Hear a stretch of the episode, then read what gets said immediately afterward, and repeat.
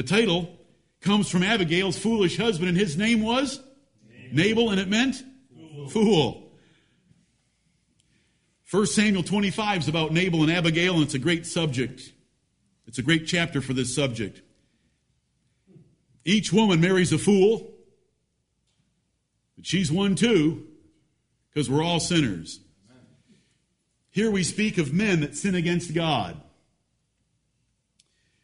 We're not talking just about being foolish because all men are foolish at times and so are all women. We're talking about men that want their wives to sin. What's a wife to do when her husband wants her to sin? When her husband sins himself? When her husband wants the children to sin? When her husband takes liberties she dislikes? When her husband is less competent than she? What, what should a woman do? The study's valuable for all of us because guess what? While the woman is under the authority of a husband, all of us are under authority as well. So everything that I'm about to say applies to all of us in the five spheres of authority. There are husbands and wives, but there are also masters and servants.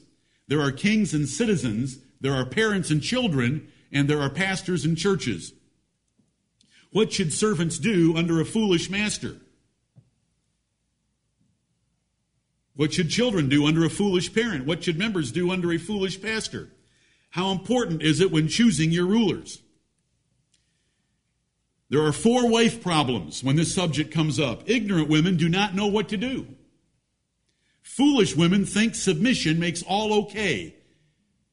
As long as I obey him, God's going to see my obedience to him, and though he's asking me to do something that's wrong, I'm doing something that is right, so he's responsible for the wrong. I'm responsible for the right. God's going to exonerate me. Intimidated women are afraid to do what is right if their husband is pressuring them to do something that is wrong. Self righteous women think they should take over anyway because, after all, they're the more spiritually minded person in the marriage. So there's four wife problems. But there's four husband problems. Ignorant men think that wives should always obey them. And that's ignorance. That hasn't read the Bible carefully enough. Foolish men think that God endorses their rules. God doesn't really care about your rules if they're against his rules. Amen. Insecure men fear a holy wife that wants to obey God, when in fact, a holy wife that wants to obey God's the best kind of a wife a man could ever have. Amen. Arrogant men do not care about right or wrong, so this issue doesn't even affect them. They can't even comprehend it. There's two other problems. Foolish women often advise women who are in a difficult marriage to love, obey, and pray. Well, that's not nearly enough. That's not good enough. God doesn't respect that. That's not godly advice. Every woman already knows that. Why don't you give her something that's helpful? Think Elizabeth Rice's book, Me Obey Him.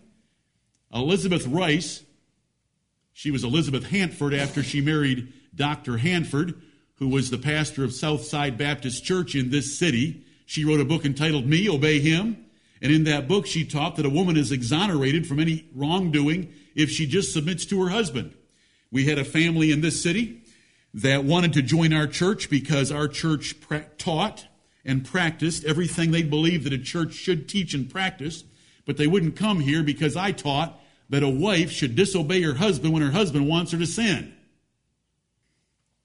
Partial pastors never preach on su- such subjects. Can you think Joel Osteen's book, Your Best Life Now, that's selling in the bookstores, deals with this subject? Let's look at important verse number one. This is Abigail speaking to David in 1 Samuel 25 and verse 25 when she came to his aid and provided him food for his men. Let not my Lord, speaking to David, I pray thee, regard this man. Now, is that disrespectful or respectful about her husband? It's disrespectful because he didn't deserve respect in a matter of sin. And at the bottom it says there are times to disregard honor to a husband. Then she says, My husband is a man of Belial, a man of Belial. He's a devilish man. He's not just foolish, he's wicked. He's evil. Some men may be foolish, others are devilish. And sometimes a woman's going to get caught in a marriage to a man that's a devil. He doesn't fear the, he doesn't fear God or love God or the things of God. And so she tells David that. And she said, His name's Nabal, for as his name is, so is he. Nabal is his name, and folly is with him. I'm married to a fool. You say, is it ever right to say something like that when you're dealing with a matter of sin and a matter of life and death, because whose death was about to result if she didn't accomplish her purpose right now? Nabal, Nabal and every, every man in that household. David had said everyone that pisses against a wall, and girls and women find that difficult to do, but everyone that could piss against a wall was going to be killed by David because of the rude treatment his servants had received from Nabal. So she was actually saving his life, but this is how she talked about him because he's a fool, admit it. Now the problem here is her father was cruel. You know, when a woman gets ends up married to a fool, it's because her father didn't protect her. She said, But I, thine handmaid, saw not the young men of my Lord whom thou didst send. When you sent your messengers for food, I didn't see them, or I would have helped them. I don't care what he wanted. I know right and wrong, and I will do right myself. And she had a load of food right there for the men. This is important verse number one in the Bible for women to know that there's a verse that describes what they should do when they're married to a fool. She called him a fool. She disregarded him. She told David to disregard him. And she went and did what he didn't want done for David and his men because it was right and it was to save life and it was righteous and David was God's man, so she did it. Important verse number two is 1 Peter 3, 5 and 6. For after this manner, in the old time, the holy women also, who trusted in God, adorned themselves. Does Abigail fit in that long clause I just read? Amen. Amen. But it's about a different woman in particular, even though it says women, it's about godly Christian women of the Old Testament. It's about Sarah. It's holy women. If you want to be a holy woman, a godly woman, a great woman in the sight of God, this is how you do it right here in this passage. In the old time, in the Old Testament, the holy women who trusted in God, these were believers. That's why it says these things. This is how they adorned themselves. This is what made them beautiful. This is how Sarah got into Hebrews chapter 11 in the hall of faith because this is how she treated her husband. She feared him and was in obedience to him being in subjection unto their own husbands. A godly, holy woman is subject and obedient to her husband. She knows that God made the man and God made this world a man's world, and she was made for the man, and so her world revolves around her man's world. Sarah knew that and did that. And this is the example that's given here. And holy women all do that. The foundation of marriage is obeying a husband. A marriage can get along just fine without love, but it can't get along without a wife being in submission to her husband. Even as Sarah obeyed Abraham, calling him Lord. And remember from Genesis, it tells us that Sarah called Abraham Lord in her thoughts. Right. Not in speech or in a note, but in her thoughts. As she talked to herself about Abraham, she called him Lord. And the Bible pulls that out, and this is one of our 16 examples of an argument being made from a single word of the Bible. I hope you can see it. Which word would it be? Lord. Sarah gave the great example of reverence, whose daughters ye are. You are just like Sarah if you obey your husband and think of him as your Lord. He's not your partner and he's not your friend, he's your Lord. If after being your Lord, he's your friend, that's okay. But first, he's your Lord. Whose daughters ye are, as long as ye do well and are not afraid with any amazement. What is doing well? It is being in subjection to your husband, reverencing him as Lord and obeying him, but not being afraid with any amazement. Amazement in the Bible, and amazement in a good dictionary, says to be fearful to think and do what is right. You're bewildered, you're overwhelmed, you're intimidated, you're scared, so you don't know how to do right or wrong because you're so afraid of your husband. Your fear of your husband should never get a woman to the place where she doesn't know what to do because her fear of God should be far greater than her fear of her husband. Wives are to obey and reverence. We teach a husband's authority as much as anyone in the world. We teach it because the Bible plainly requires it. It's a command for wives to obey and reverence their husbands. And we don't care what the world thinks, and it does think differently than we do. Marriage isn't a partnership. The man's to rule. It's more like a kingdom and she's his queen or princess, whatever he wants to call her, and he's her lord. Only God's authority is absolute, my brethren, and this ought to be such a simple point to us. The reason I'm preaching this is because I promised it after I was asked so many questions, because women had dilemmas in their mind, and there shouldn't be a dilemma.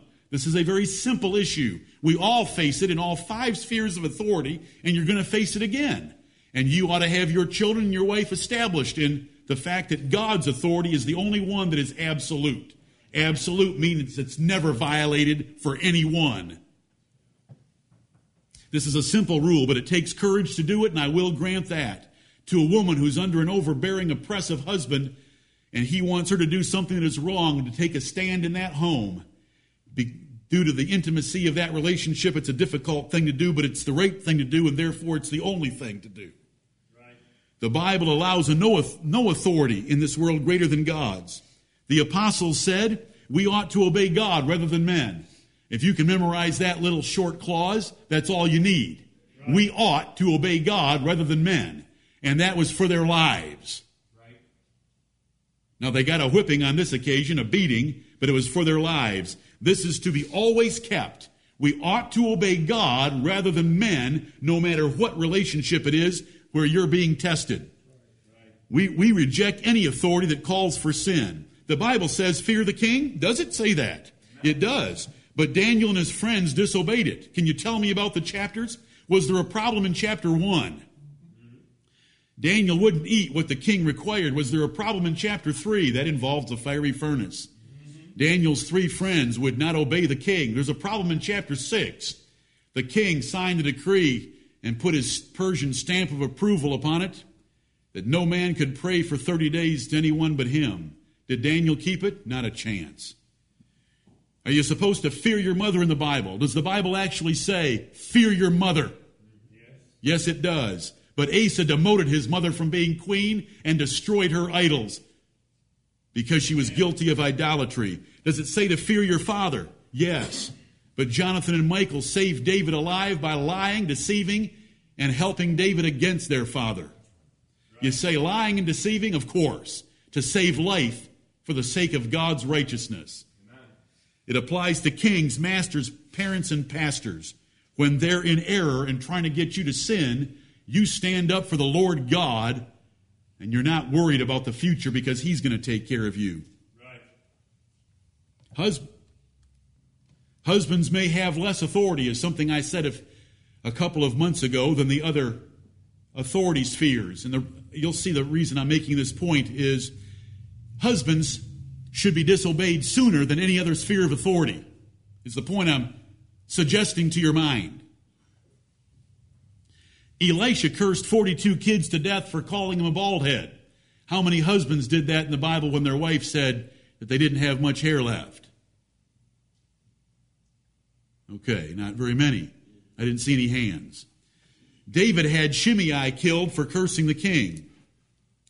How many women have cursed their husbands? And there's a reverse in the Bible that says a woman's to be put to death when she curses her husband. Masters beat servants for poor performance and they could even beat them to death.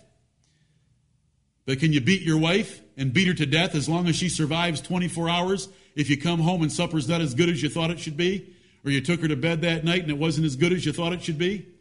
But I'm telling you, if you told your servant to hoe the garden and it wasn't as good as it should be, you could beat him for it. Because God knew that he was your money and you would not destroy your own assets. The point I'm trying to make is a husband is not God. There shouldn't be a conflict in your mind when your husband's trying to get you to do something that's wrong. Fear does not justify sinning. If fear makes you consider sin, then you're amazed. And you're violating 1 Peter 3, verses 5 and 6. We don't want to rationalize about a situation. We want the revelation from God as to what we should do. How was Rahab justified, my brethren? What does it tell us in James chapter 2 about Rahab's justification before God?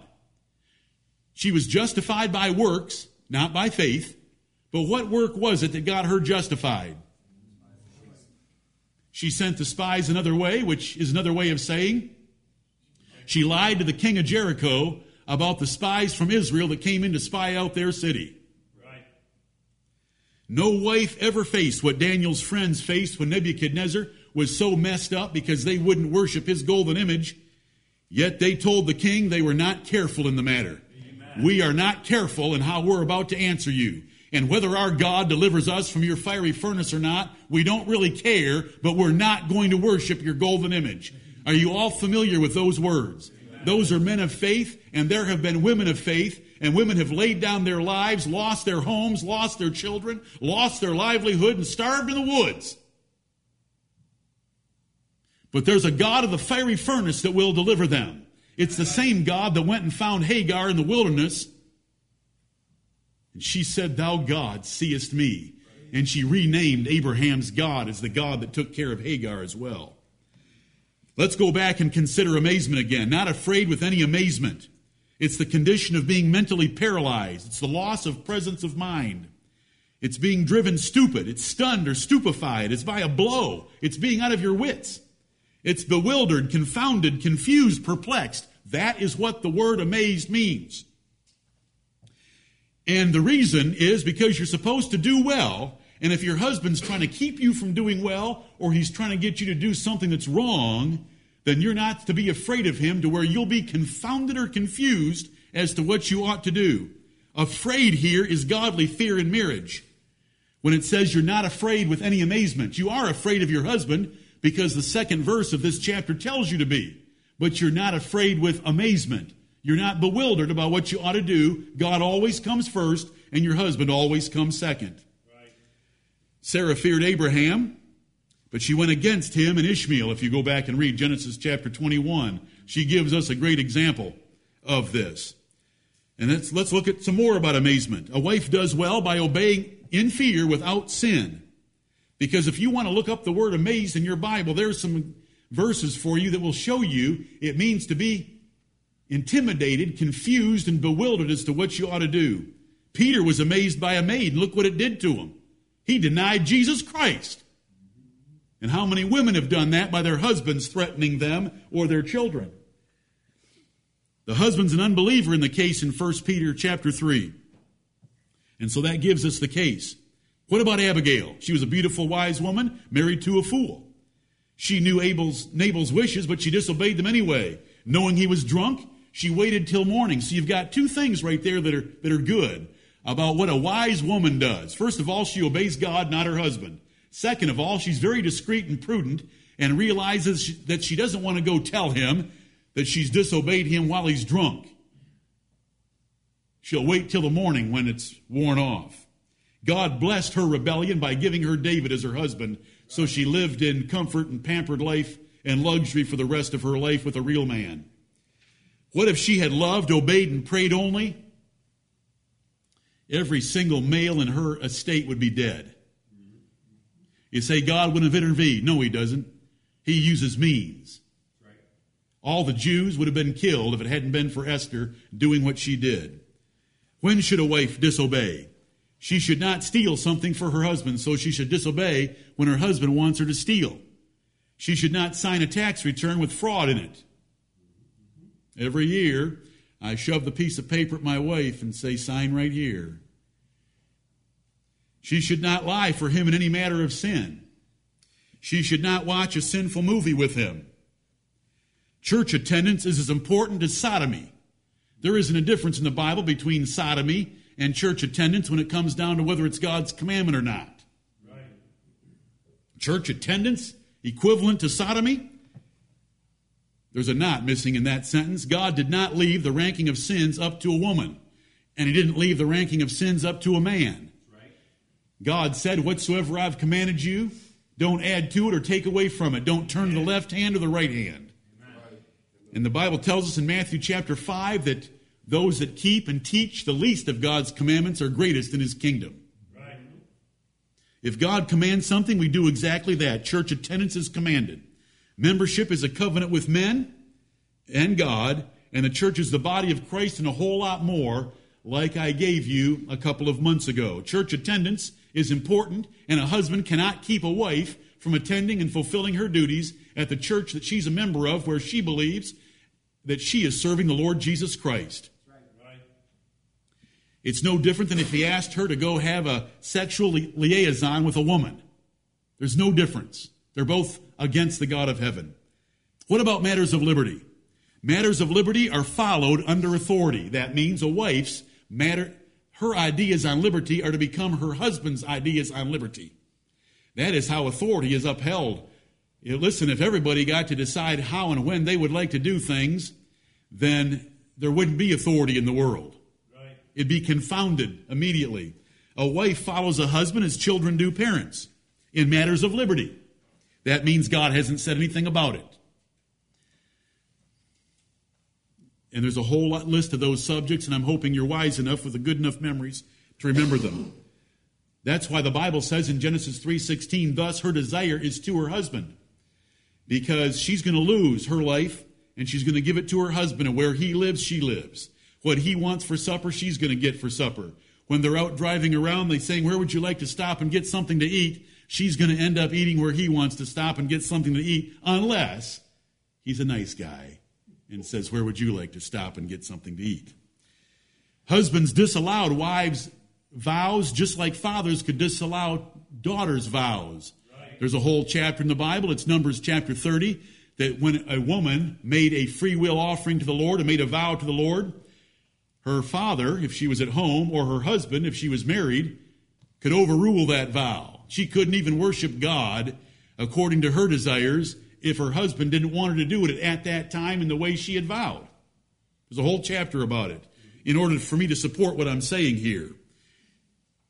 God's word is not a liberty and it cannot be altered. What about her conscience? A conscience is important, but it's not God. Amen. Conscience limits us to matters of liberty. If you're going to bring that word up in a discussion, then it's a matter of liberty we're talking about because there isn't conscience involved with the Bible. It's black and white English print in a King James. Consciences can be taught to grow up. And so husbands are responsible to teach their wives' consciences to grow up. Every one of your consciences is a reflection of the inputs you've had your entire life, along with God the Holy Spirit. Right. Conscience is often an excuse for disliking a thing. Well, my conscience just doesn't allow me to do that when really she gets squeamish with the idea of something you're suggesting. And the reason I'm saying this is for husbands to be prudent and realize that conscience is an excuse like tears are when they start crying because you don't let them have their way. A wife can meekly ask if she has a conscience problem with something, and a husband can teach her or give in to her conscience if he's wise and he fears the Lord, he doesn't want his wife going against her conscience if she is sincerely and honestly offended in her conscience. How should a wife disobey? Very carefully, cautiously, and soberly with prayer. That's how she should do it. We have an example, and that's Esther. She did exactly that way. Right. She should approach her husband most respectfully, hear his answers, and examine them by the scriptures. She should hear him out. She might want to write rather than confront him.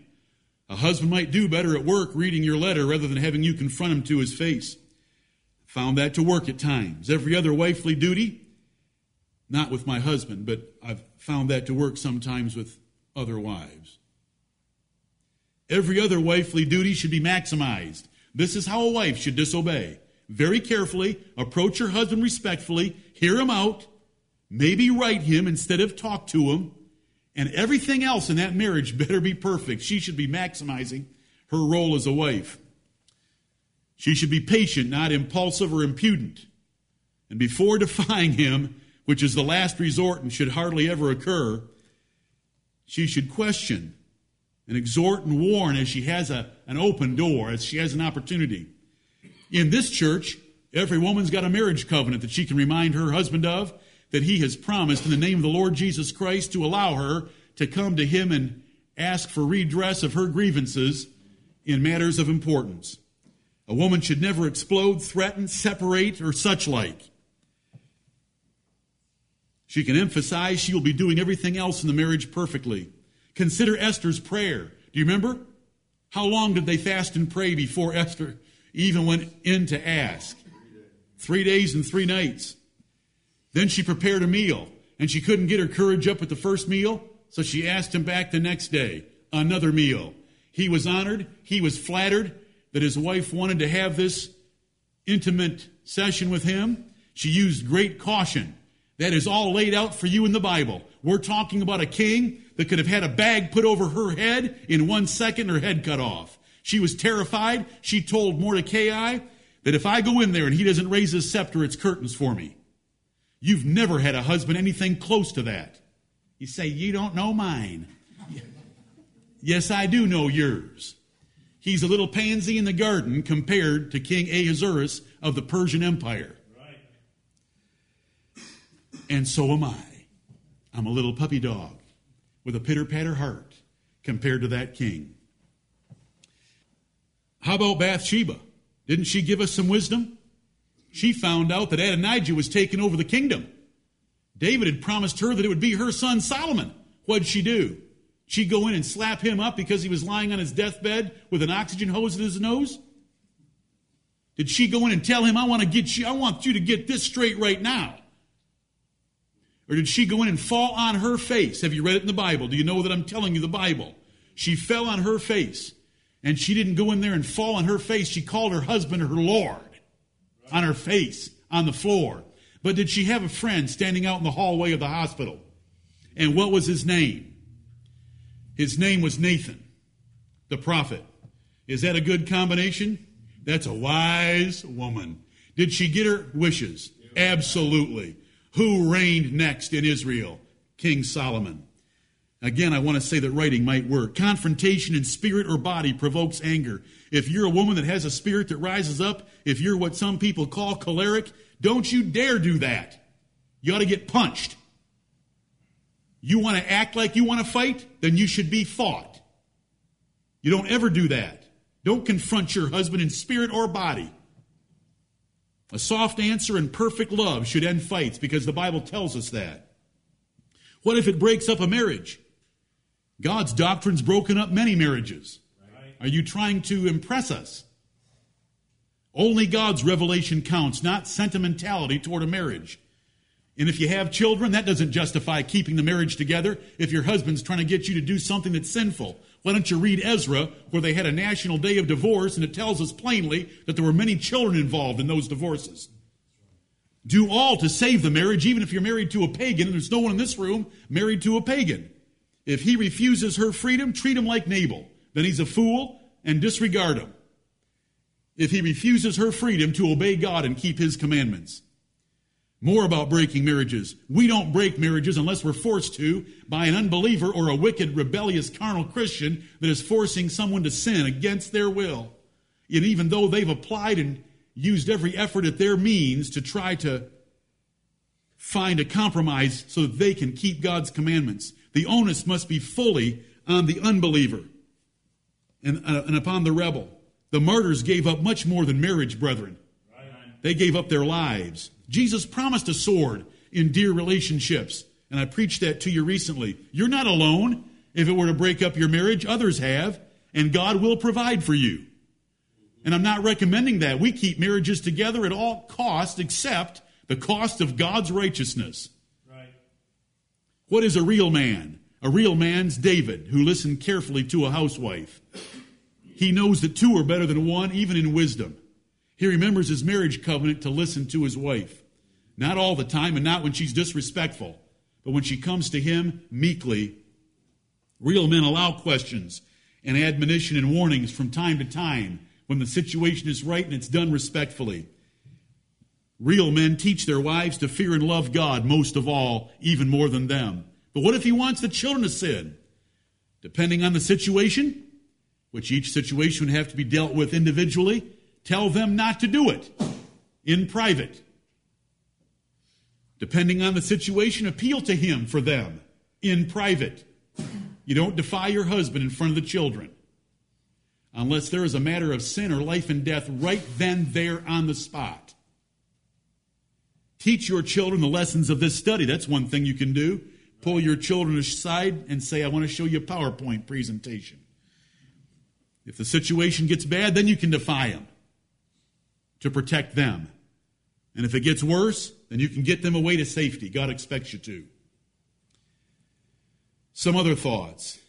Oh, if there was anything in putting this together that I was gripped with, and my wife and the Lord know that whenever I have to deal with a situation where a wife is in a, where a wife doesn't know what to do in a marriage, I come back to one man at fault. And it's not the evil husband. It's not the Nabal. It's Abigail's father. Who in the world let Abigail marry Nabal?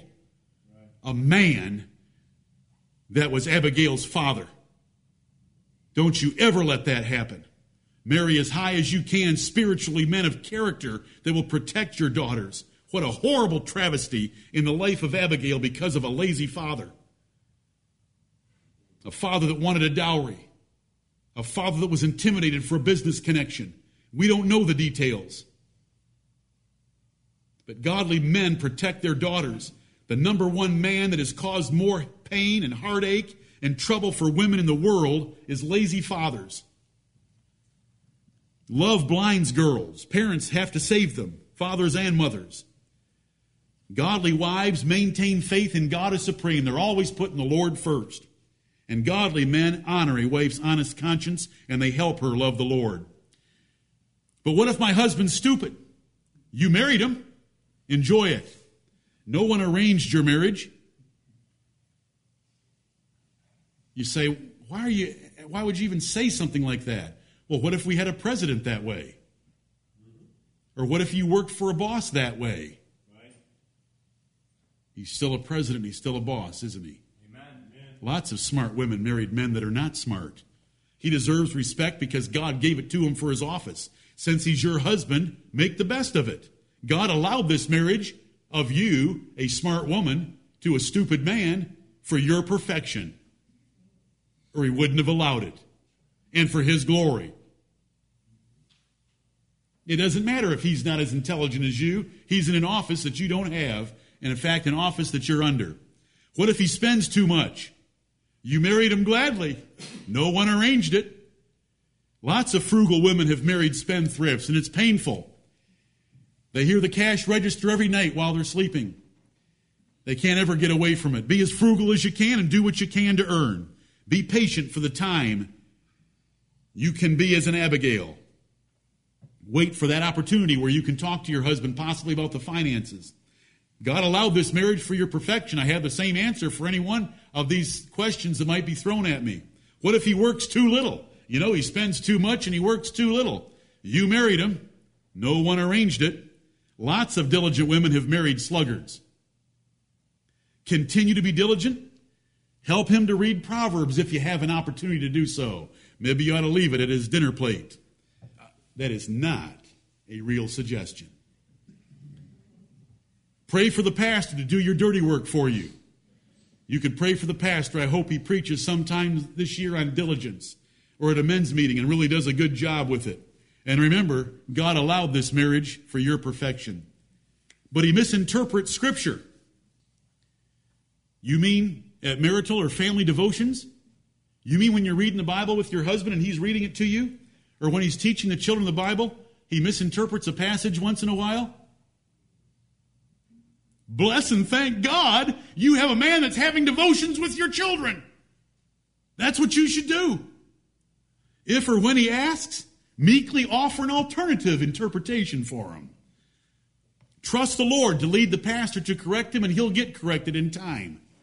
But you thank the Lord that you have a husband that's doing that with your children. If not sin, forget it. If leading to sin, be Abigail then and approach your husband like Abigail approached David. Do you know that there's a, two extensive documents on our website that have helped women elsewhere with their husbands that I wrote years ago in response to a woman that wrote us anonymously and, and called herself, I just lost it, Concerned Wife. Concerned Wife. There's two extensive documents because if you read 1 Samuel 25, you can pull out so many nuggets of wisdom on how a woman can approach an angry man, the way Abigail approached both Nabal and David. So you wait for an opportunity like that. But you be thankful that he's having devotions. That's the study for tonight on that subject. You know what it comes down to? We ought to obey God rather than men. It's that simple. And it doesn't matter what sphere of authority it is, we ought to obey God rather than men. Three things tonight, brethren, as I send you home. First, how thankful we should be that the Lord has convicted us and shown us the perilous times of the last days, that that passage of scripture in 2 Timothy 3 and 4 involves the decline and degeneration of Christians as they turn from the truth to fables. And they have a form of godliness, but they deny the power of it. Which brings us to point number two. The power of God's godliness is that we dress to avoid offense to Jews, Gentiles, and the church of God.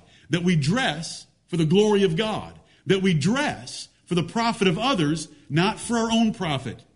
I hope that all of you will dress like Christian women as this nation takes off its clothes. And then, if anyone asks you, or you get into a situation yourself, and we'll do all that we can to keep you from ever being in such a situation, a wife sometimes reaches a place where she's got to obey God and not her husband. And I hope that tonight's thoughts helped you form, think through how that actually happens. Stand with me.